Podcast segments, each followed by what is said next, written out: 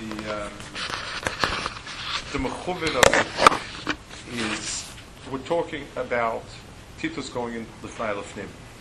The truth was Nebuchadnezzar also destroyed Beis Hamikdash, and to destroy Beis Hamikdash, you have to go in the file of Nim. I mean, you, you have to raise it completely.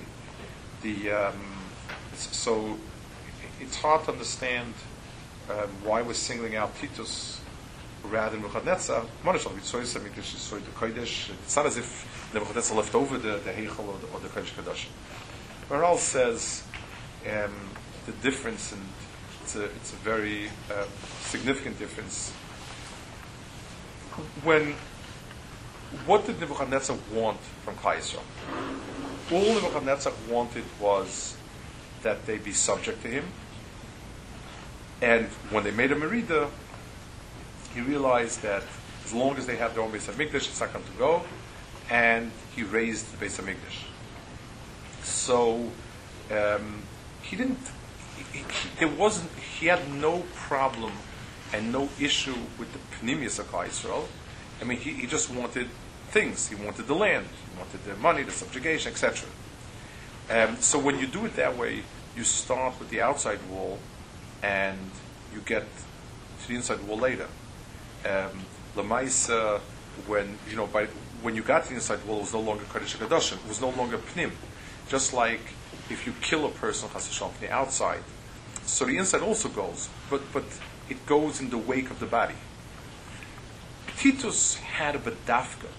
There was a, there was an akuda of bedafka to him that he charged first into Pnei He wasn't interested in taking on a Kadosh Baruch Hu head to head, so to speak, was what he was trying to do.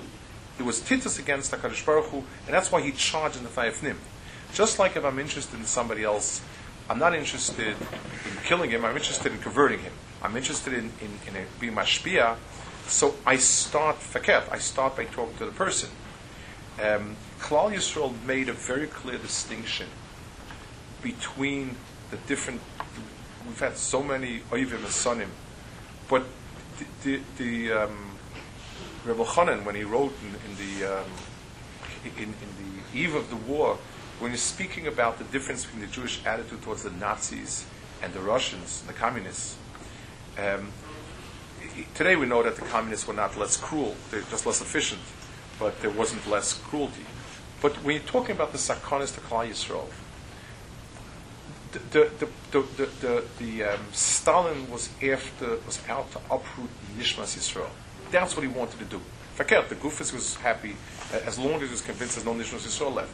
The the the Sunim that came over the Deiris and used force as a chetimtza to pressure us into conversion.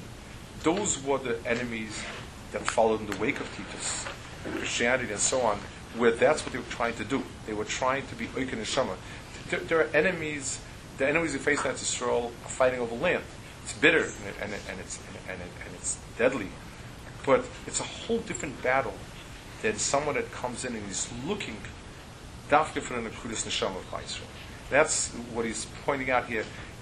Titus is going. Into, we don't have a record of Bifnim. He raised the house. He burnt it, crushed it. He, you know, took a bulldozer of sorts, and, and the whole thing got crushed it all and burned it down. That's that's um, and, and the Pnim is not different than the Chutz. Nebuchadnezzar had a special battle with the Pnim, and that's what we try to remember with this king over here. זכויה שעושה צור בפנים, שולח חר בבוא לבניים, נחלסנו בייס אימי, כתימי לך